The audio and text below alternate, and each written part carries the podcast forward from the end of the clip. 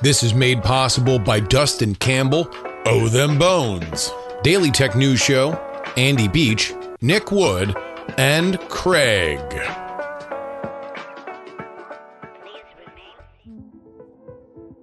First things first, we have our first glimmers of information about the state of the GOP 2024 primary post Ron DeSantis entrance.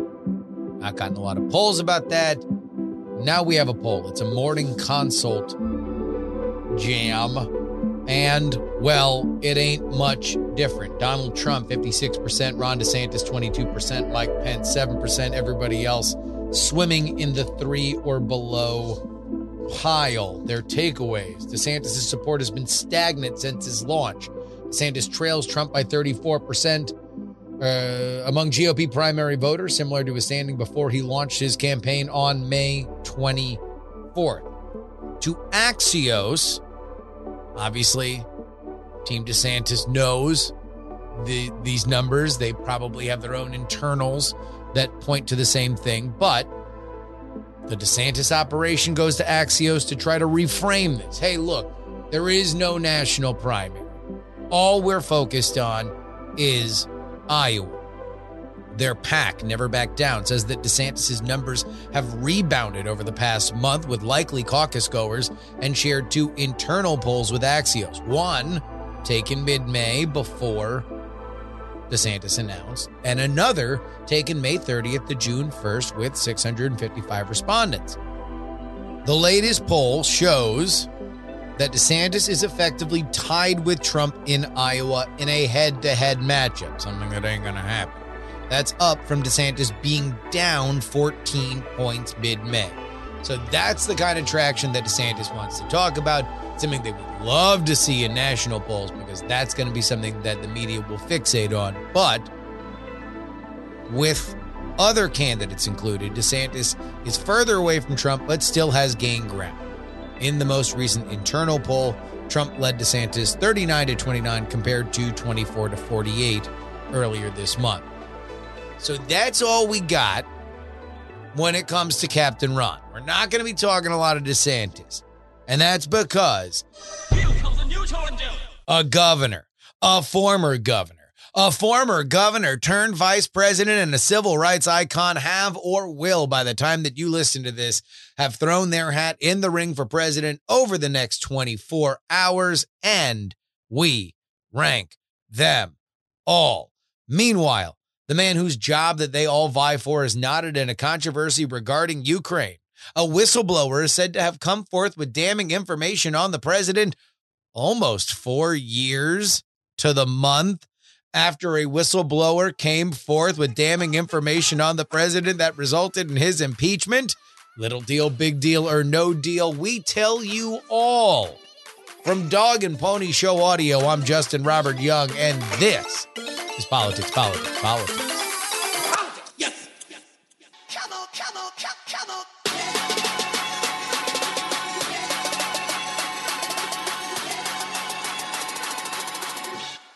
Before we talk about who's in, let's talk about who's out. What to do with Chris Sununu? Chris Sununu, about a year ago, surprised everybody by saying that he wasn't going to run for Senate in New Hampshire. This is something that would have been a natural move for him. He was very popular, is very popular as the governor of New Hampshire. He had a pretty good shot at beating Maggie Hassan, especially considering the way that the tick tock of our political clock is. If there is a president facing his first midterm, usually the tide moves against him. Candidate quality was one of the biggest questions for the Republicans back in 2022. And indeed, Mr. Bolduc was not able to get swifty on Hassan. Sununu would have faced at least, you know, better headwinds when it came to his possible candidacy, and yet he eschews it. And the reason why, at least through all of the available tracking of the man, was that he wanted to run for president. Even in his speech discussing why he wasn't going to run for Senate is because he said he was very, very into the executive wing. He didn't want to be part of a deliberative congressional body. He wanted to be the guy who makes the calls. Now, that was framing his decision to run for governor again. But, you know, we were kind of picking up the double entendre that there is only one executive job above his level, and that's the one at 1600 Pennsylvania Avenue. And yet, this Sunday, he's out for that too. Happening out there. You obviously have a very large field. Um, taken the last six months to really kind of look at things where everything is, and I've made the decision not to run for president on the Republican ticket in 2024. And obviously, a lot goes into that decision, but um, it's been quite an adventure, but not the end of the adventure by any means. Why? Why won't you run? Well, you, when you look at what's happening out there, you obviously have a very large field. Um, uh, I think the former President Trump is doing much better in the polls than folks thought. And when I looked at where my voice can be, how we make the Republican Party uh, bigger, the responsibility that I think I have in terms of focusing on the Republican Party and ultimately focusing on the, the opportunities for the country um, and having a little more of a candidate, a little more unleashed voice, and, and getting folks to not just worry about, well, well, is it a vote for Chris Sununu? I, am not worried about that. I want more independence on the Republican Party team. I want more young voters on the Republican Party team. I am tired of losing U.S. Senate races and governor's races. And clearly, I, I talk a bit candidly, I think as, as folks appreciate, I think more folks within the Republican Party have to have that kind of voice, that kind of emphasis of message, and making sure that this is about the Republican Party, not just about the former president. So, what does it mean? Well, I don't think Sununu was really going anywhere. We talked about him last week. That being said, I do think he is a likable, eloquent guy. And so I do think he would have been interesting on the debate stage. We had Mr. Uh, Evan Scrimshaw on a couple weeks ago when we did our terrible candidate fantasy draft. And he made the comment that, you know, Sununu is somebody that doesn't want his final act in, in uh, electoral politics to be getting blown out in his home state. And that was likely the fate that he was going to find himself in. I'm sure he had been tracking this race, the, uh, uh, you know, pull the string on the Sununu doll line that he said over and over and over again is that Donald Trump is not going to be the nominee of the Republican Party. And yet, you know, unless we get a little Obama Hillary magic in this primary with DeSantis and Trump, and that's all the the the DeSantis people will tell you is going to happen, then it does look like Donald Trump is going to be the nominee. And it looks like Sununu's theory that Republicans were were upset in 2022 and didn't show up. Well, doesn't count when Trump is on the ballot there are a lot of Republicans who really like Donald Trump. Now, that's not going to stop a bunch of other people from also trying to run for president, which brings us to Chris Christie. Chris Christie is in Manchester, New Hampshire on Tuesday night. He announces that he is going to run for president. And I, I, I got to tell you, man, I'm even more baffled by this. I mean, we, we did our whole Mousechurian candidate thing last week, which I, I'm I'm still not ruling out. But if you look at Chris Christie's social media, if you look at how he's looking to get into this race, it just looks sloppy. You know, say say what you will, and who knows whether or not the Ron DeSantis campaign is going to do well, but you look at his operation, you're like, okay, ton of money, a staff that is a, a, a bunch of believers. They are going to go hard. You look at Trump. How many times has that dude washed out people around him? Uh, uh, he destroys the people that he used to trust the most. And yet, still, he's got a cult of personality. He's got a team around him that is, I think, you you can't say anything but leading a very successful presidential primary campaign thus far. But Chris Christie, he had like two live tweets during the Trump CNN thing, which was weeks ago at this point. There's already been another CNN town hall with Nikki Haley. There's not a lot of uh here's why why me? Here's I mean, he's got a picture of his son. I don't know. I don't know. I I I I really don't understand it. I really don't get it. It's the reason why my mind drifted to the idea that he might just be a hired assassin from Disney. And and a lot of the Trump stuff, it's like, look, I'll take shots at Trump because I want to take shots at Trump. I guess my job will be taking shots at Ron DeSantis, but we'll see. We'll see. But there's Christie's in.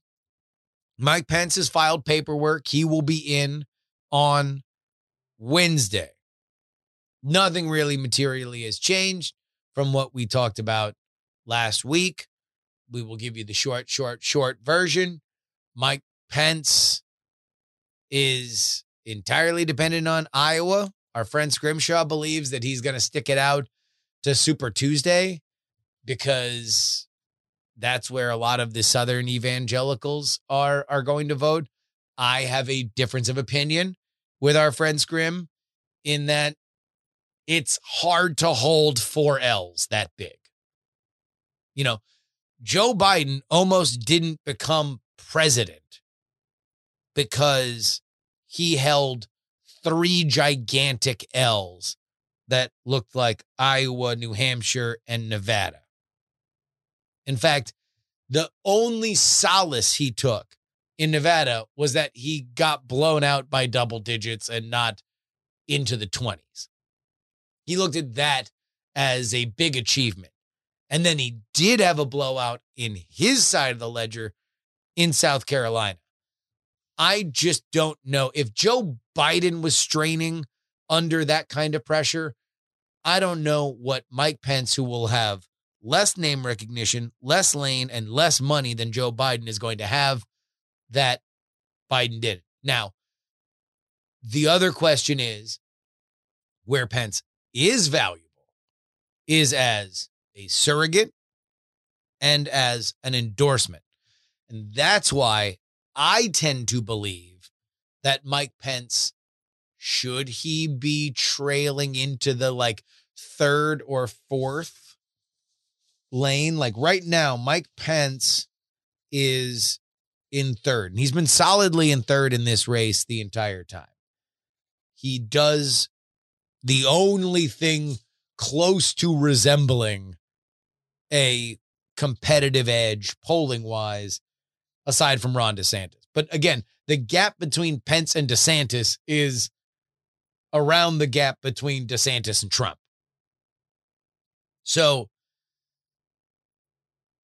if Pence slips, so let's say we have a Tim Scott that leapfrogs him. We have a Nikki Haley that leapfrogs him.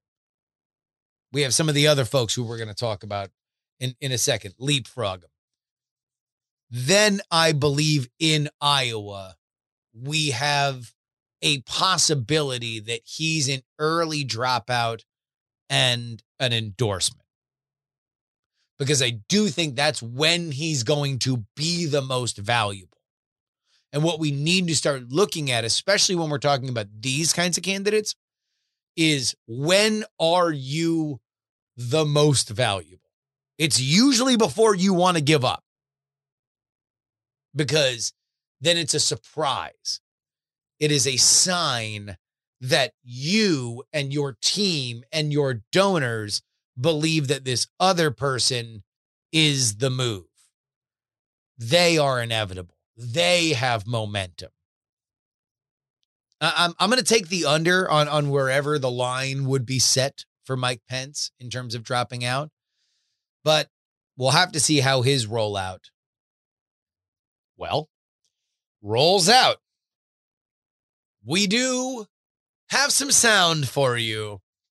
Another name to add to the list. Ladies and gentlemen, allow me to introduce you to Doug Burgum, governor of North Dakota. It is said that running for president reveals more about the character of the person running than it does the populace that might vote for them. And as we pay a lot of attention to here on this program, there is no substitute for a first impression. And it is with that that I give you one of the most unhinged opening lines of a campaign announcement ever.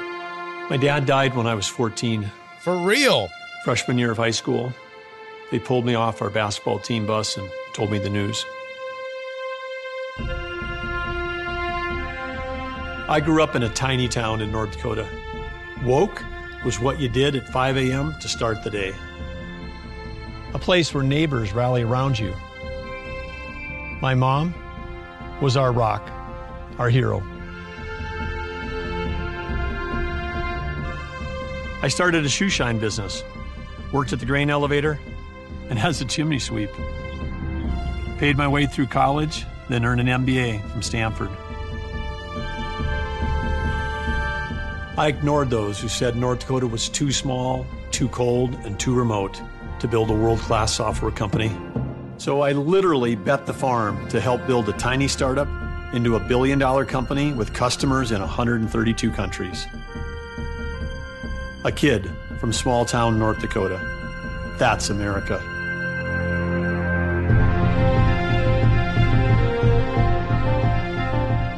Today, America's facing new challenges, and how we respond will define our future. We need new leadership for our changing economy, innovation over regulation. Instead of shutting down American oil and gas, we should unleash energy production and start selling energy to our allies instead of buying it from our enemies. High taxes, red tape, and inflation are choking every American. As governor, we cut red tape and took North Dakota from billions in the hole to a surplus. We balanced the budget every year, and we did it all while passing the largest tax cuts in North Dakota history. States created the federal government, not the other way around. Let's shrink the federal government and return power to the states.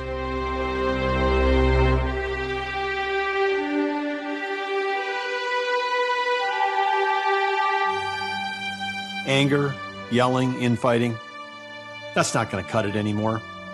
Let's get things done. In North Dakota, we listened with respect and we talked things out. That's how we can get America back on track. It'll work. And in that tiny town where I grew up, you didn't promise things you couldn't deliver. Doug Burgum, small town boy, turned self made, world class business leader. Extraordinarily successful governor. A listener and a doer. A smart guy who's achieved a lot. Doug Burgum, a new leader for a changing economy. I'm Doug Burgum. I approve this message. Wait a minute, wait a minute. Governor of North Dakota, wasn't that the lady that Trump likes? Kristi Noem? No, no, no. Friends, wrong Dakotas. Very easy to get your Dakotas mixed up. But Doug Burgum is a tech executive. He's got a ton of money. He's going to self finance a lot of this. And obviously, he is playing up the Yellowstone frontier lessons that can help get these city folk in line kind of stuff. Uh, it is a Western conservative, uh, straight out of that playbook. I don't think he has a chance at all. I do think it's an opportunity for him to lift his name value. I think it will be very interesting to see whether or not he can make the debate stages. But we're we're going to go over some of the the the rules of and qualifications of, of of the debate stages on Friday. But that's the goal for Burgum. get on the stage, get on the TV. We have another announcement for you. This one not in either the Republican or Democratic primary, but rather the People's Party.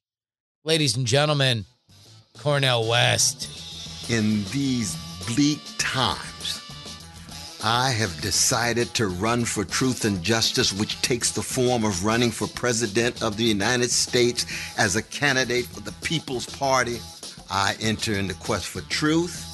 I enter in the quest for justice. And the presidency is just one vehicle to pursue that truth and justice, what I've been trying to do all of my life.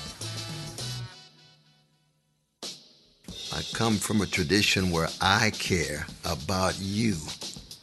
I care about the quality of your life.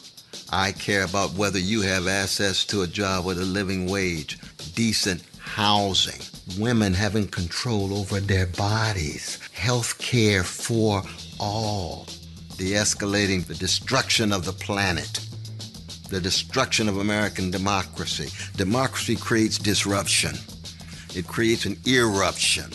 It creates an interruption. Wide from below, the energies of everyday people is manifest. And I know there are precious people in your life who you care for.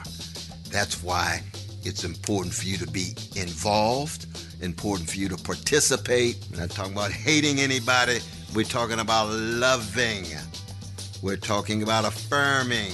We're talking about empowering those who have been pushed to the margins. Because neither political party wants to tell the truth about Wall Street, about Ukraine, about the Pentagon, about big tech. Neo fascists like Brother Trump or milquetoast neoliberals like Brother Biden. Wow, I'm so happy to make a world shaking decision. You know what I mean? Well, I know gangsters when I see them. and gangster's not a subjective expression, it's an objective condition. Mm. Do we have what it takes? We shall see.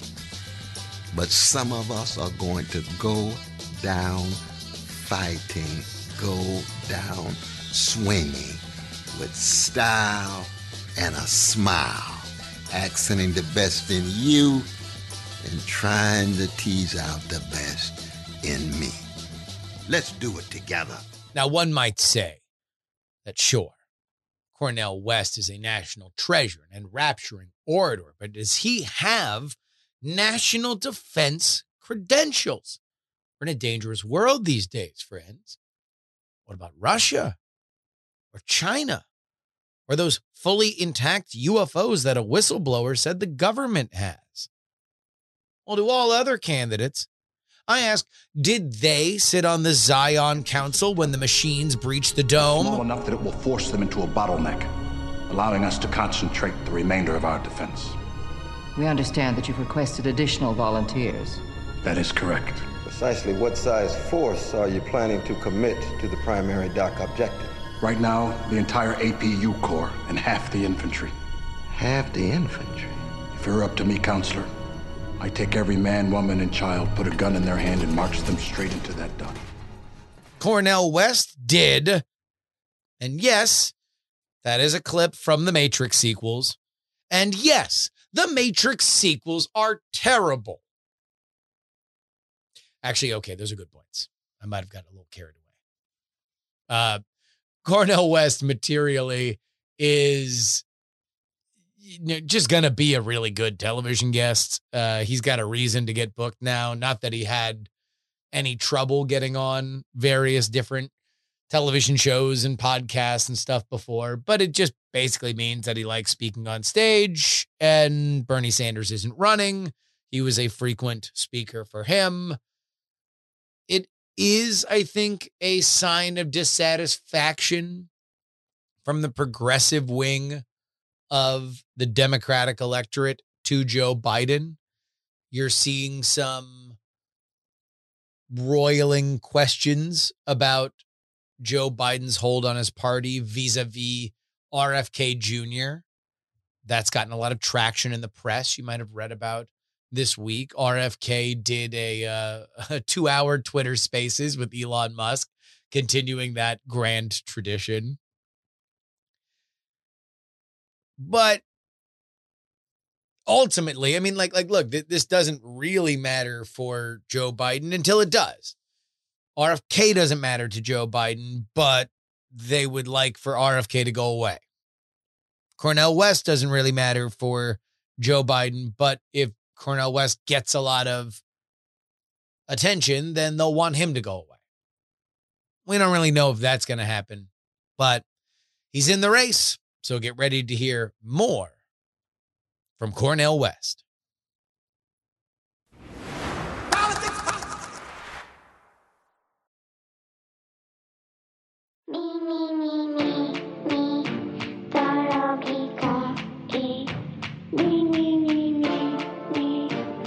TakePoliticsSeriously.com is where you need to go right now if you would like to support the show. But of course, you get something for your money at the dollar level.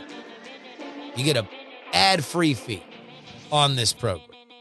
Just that simple. Uh, you get a custom RSS feed.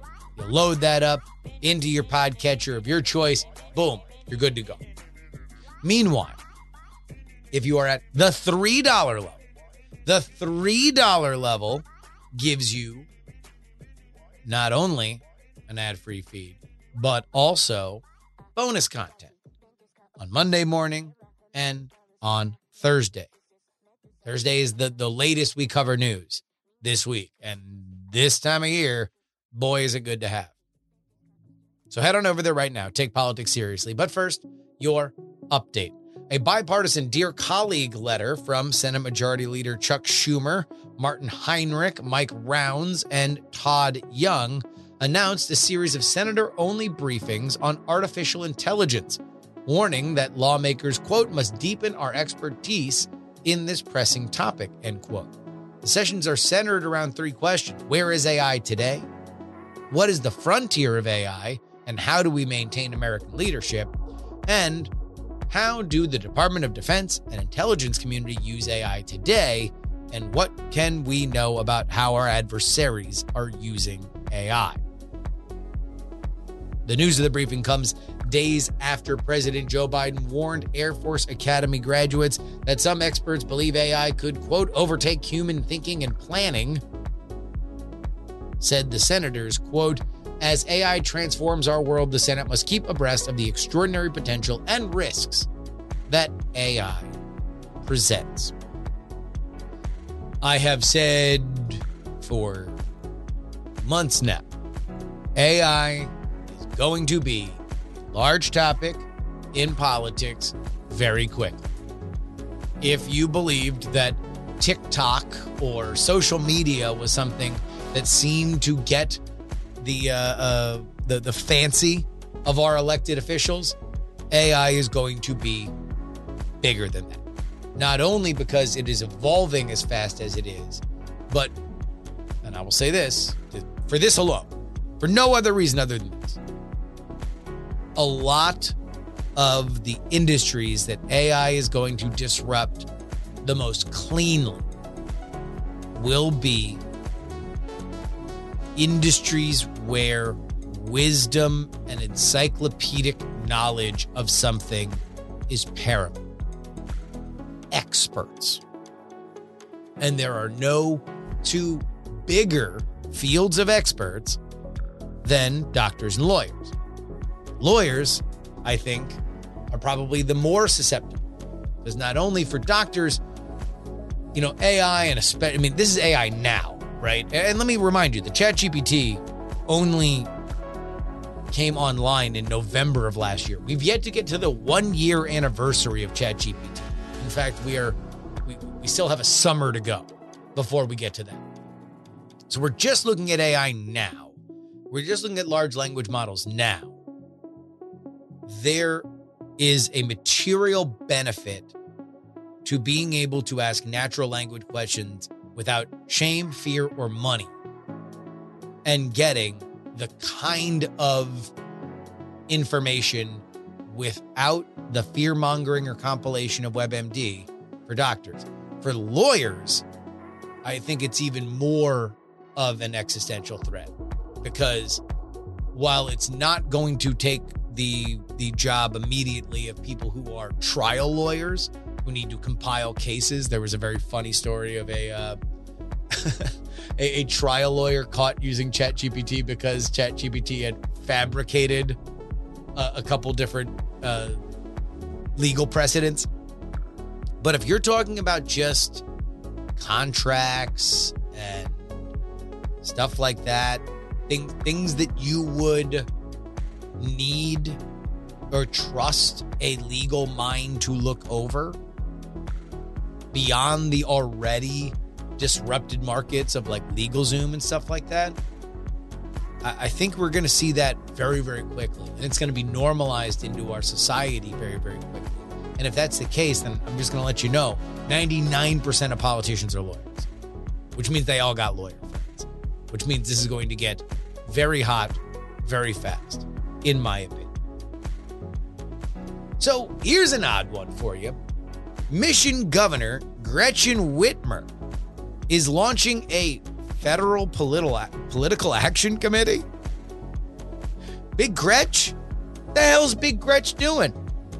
Now this is interesting because Gretchen Whitmer is very much inside the uh, in, inside the, the the Biden trust tree. She was a key surrogate during Biden's campaign in 2020. She was on the short list to be vice president. And indeed, if Gretchen Whitmer were black, I think she might have been the vice president. Because Biden seems to like her a whole hell of a lot more than he liked, oh, call me a racist and sell t shirts about it, Kamala Harris. So, why does the Fight Like Hell PAC exist? I don't know. I have no idea.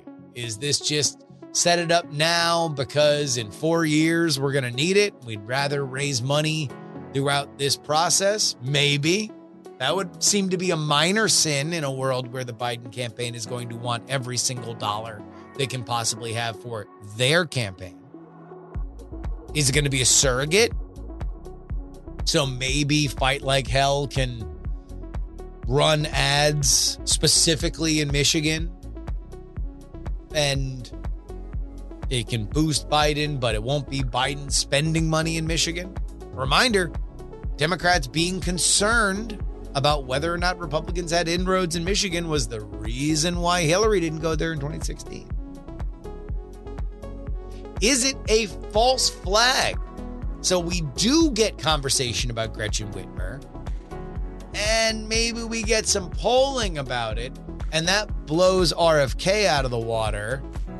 And then she says, Well, of course I'm not running. I never said I was going to.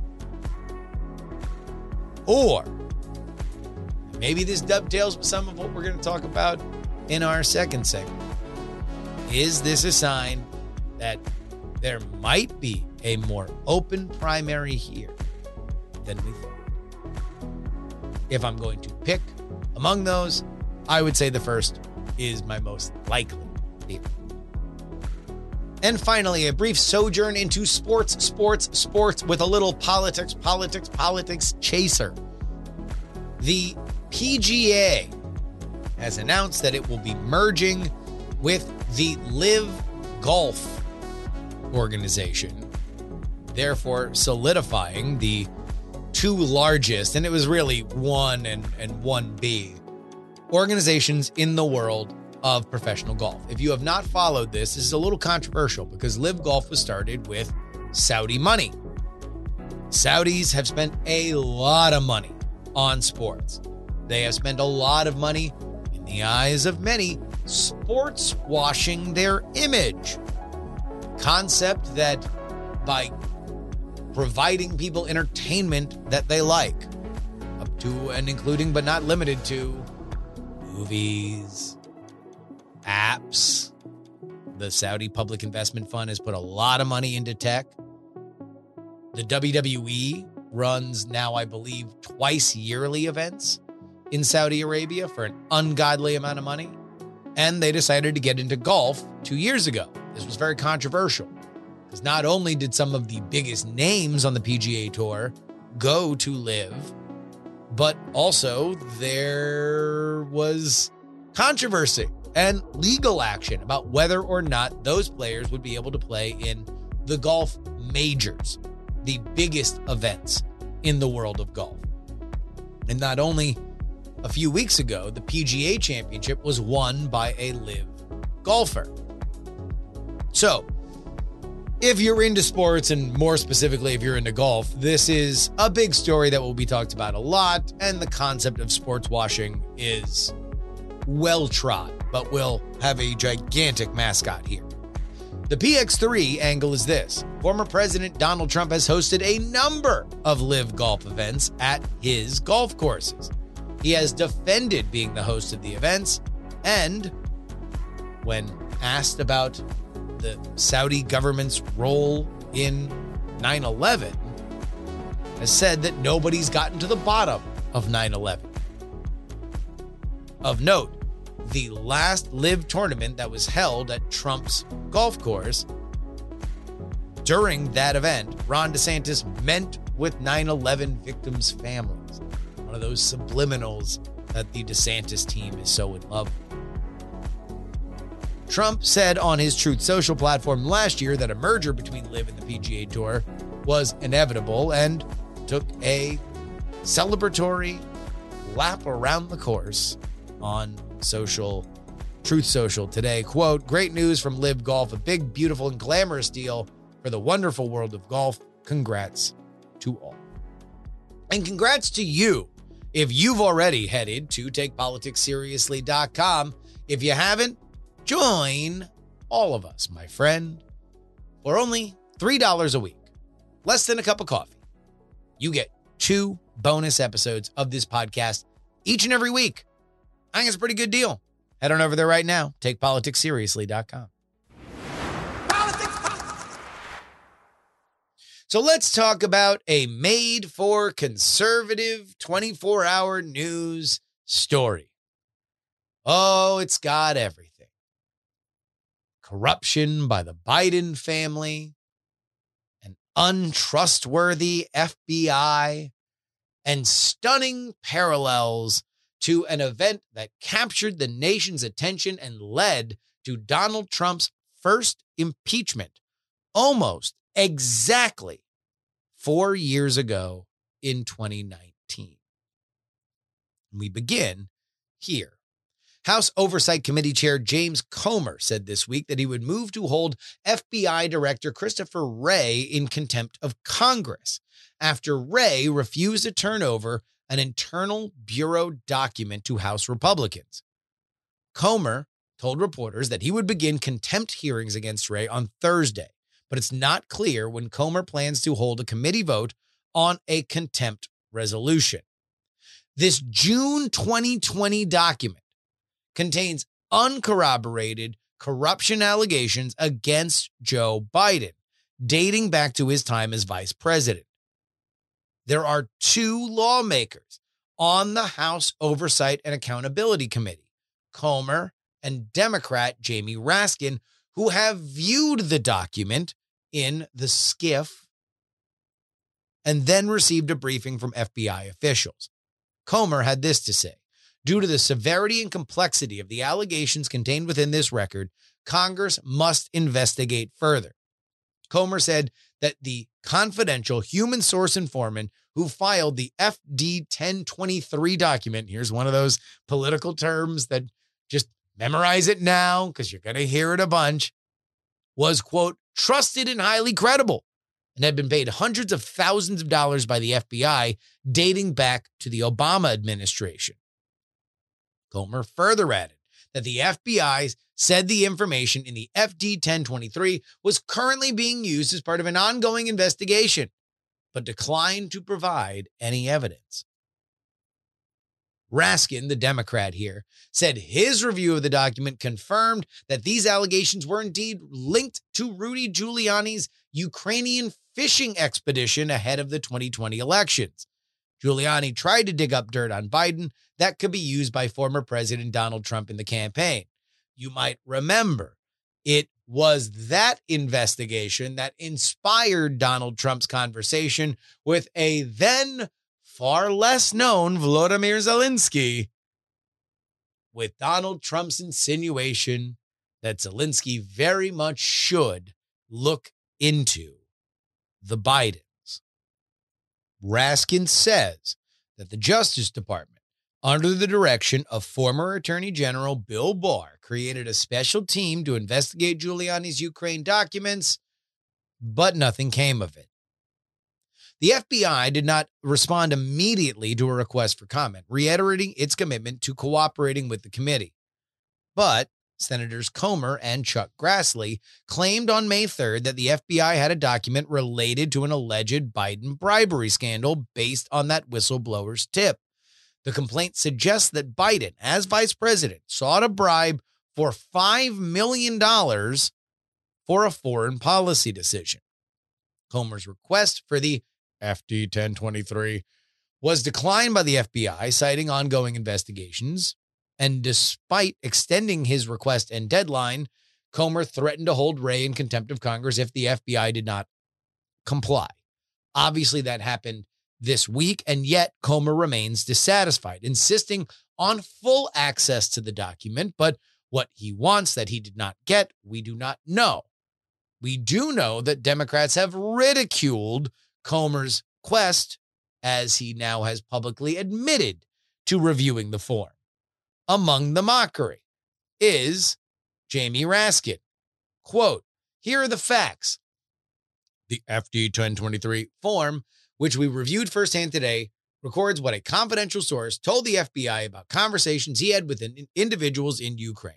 The source, who has been described as highly credible by the FBI, told the FBI he could not provide any opinion on the underlying veracity of the information provided by these Ukrainian individuals. We now know what I had long suspected that Chairman Comer's subpoena is about recycling stale and debunked Burisma conspiracy theories long peddled by Rudy Giuliani and a Russian agent sanctioned by former President Trump's own Treasury Department as part of the effort to smear President Biden and help Mr. Trump's reelection campaign. And there's a reason that the Democrats are getting into fighting position because I don't think this is going away. Fresh off his star turn during the debt ceiling negotiations, Kevin McCarthy now forcefully backing Comer's play. He will be held in contempt if he doesn't do what is responsible to do. Remember, in the Commitment to America, Republicans said we'd go and make sure we had accountability and transparency. We had a whistleblower come before us and, and say that he'd gone to the FBI about hearing of a $5 million bribe from a foreign individual to then Vice President um, Biden, and then talked about sending money to LLCs and others. We subpoenaed that because remember, Congress has the constitutional right of the oversight of the FBI. This document is not even classified. What is the first thing that uh, Director Wray said? He didn't even acknowledge whether he had it. He said he wouldn't provide it.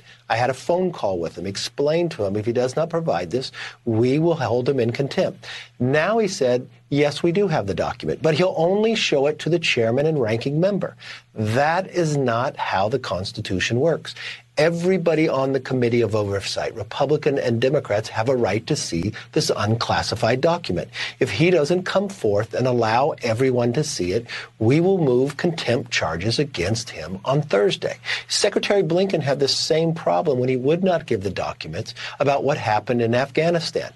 He now realizes, yes, he should supply it to everybody on the committee. Congress has the constitutional right to oversee and to hold this government accountable. We are loaned the voice of the people and we have a right to see it and look. The FBI now says there's an ongoing investigation. I wonder why there was an investigation before. They also said they need to protect the individual. We understand that. I see documents that way all the time. Redact whatever you need to protect the individual, but show us the document and everybody on oversight. This is one of those stories that if things were going great for Joe Biden, I don't think is porous enough to get traction. But if things are not going great for Joe Biden and right now they're not, then I do think that stuff like this adds up. Now, obviously, if there's some sort of bombshell, uh, a, a, check that is produced or something, or some tape, Joe Biden saying, uh, uh, "Hey, five million, Jack, come on, you know my price. I'm slick Joey B, and and and I always get paid top dollar. See?" And then he lights a match on somebody's face. Like if that comes up, then obviously this is a much bigger deal. But right now, this does look like a lot of FBI paper trail that, you know, we'll see. We, we don't know. it, it is he said, she said. Much in the same way that the Donald Trump Ukraine uh, Ukraine impeachment stuff was a lot of well what I meant was but what this said was and then these blah blah blah blah blah. Like Trump was not in a position where he could withstand that. And so it led to an impeachment. Biden has a much greater ring of protection, uh, specifically because he's got the Senate and he's got the protection of the press. But still, things ain't going well, or the nation is just looking for something to sink their teeth into. Well, maybe this old FD 1023, something that'll tide him over. And that's bad news for Biden.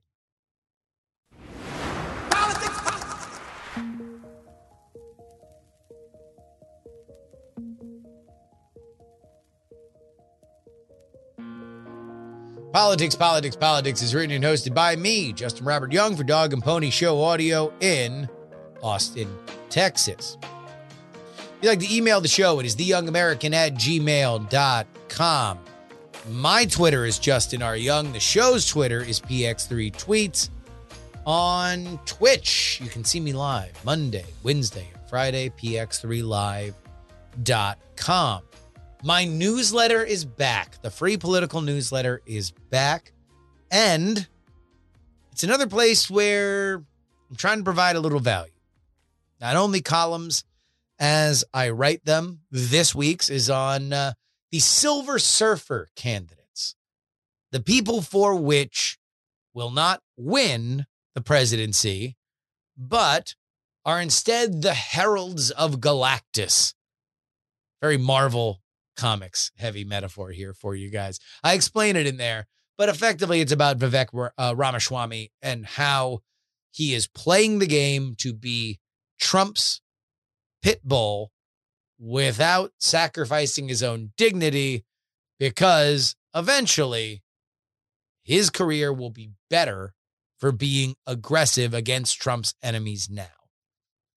That is there at px3newsletter.com. And if you enjoy my writing and you want to support it, this is separate from the podcast. You can subscribe on Substack.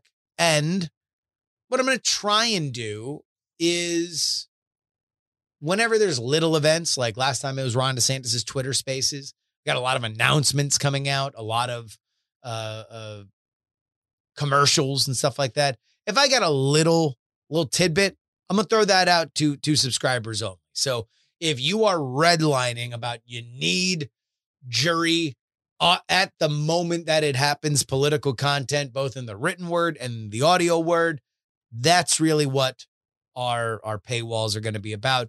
All the main stuff that's always going to be in front because I care about you, whether or not you got the Skrilla. If you want to share this podcast with your friends, family, and clergy, it is px3podcast.com. If you'd like to support me with a one-time donation, it is paypal.me slash payjury. My Venmo is Justin-Young-20. My Cash App is PX3Cash, and you can always send me something in the mail. P.O. Box 153184, Austin, Texas 78715. Of course, you can always get the bonus content at takepoliticsseriously.com. $3 tier gets you two bonus podcasts per week covering all the news we miss on our free podcasting schedule.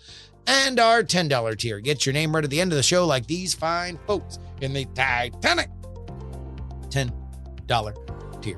Jason Andrus, Matt, John Gross, C. Garcia, Matthew T. El Basso, John Craig Potts on CDP Levels, Bugs Life, Niemeister, Amanda Yield Pinball Shop, DP4 Bongo, Catherine Todd, and vote Gloria Young for King of the New World Order. Edison, up, up, down, down, left, right, left, right, BA, select star, Dr. G, Niels, Charles, Darren, 100 Mile Runner, Idris Arslanian, Bluefront and the Lenina, DL, Stephen, Chad, Nomadic Terran, Molly's Dashing Debut, Adam, Chief Andy, Robert, Casey, Paul is also. Brad, Richard, just another pilot, middle aged Mike who loves Frank got abducted, Utah, Jimmy Montana, the Gen, A L D L D L D. Really? Chopper, Andrew, and Joshua. You want your name right on the show, only one place. Take politics seriously.com. And that'll do it today. We're going to take a look at the recently unveiled debate rules and how they are more stringent than the Democrats were at this time four years ago. I mean, at this time four years ago, the Democrats had already done a couple debates. They're started in March. But we'll go into it. The RNC's rules for debates. It's all there for you. Till next time, this is your old pal, Justin Robert Young, saying some shows talk about politics, others talk about politics, and still more discuss politics. This one discusses. Oh,